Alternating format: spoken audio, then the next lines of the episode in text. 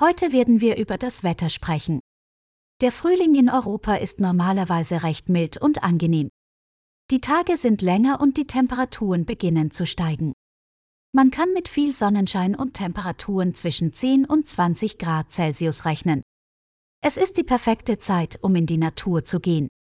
Der Sommer in Europa ist normalerweise heiß und sonnig.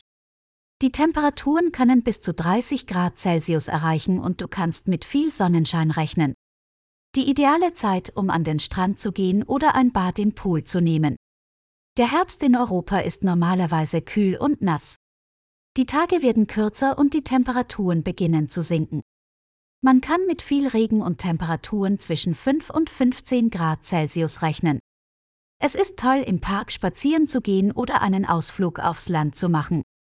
Der Winter in Europa ist normalerweise kalt und voller Schnee. Die Temperaturen können auf unter 0 Grad fallen und du kannst mit viel Schnee rechnen.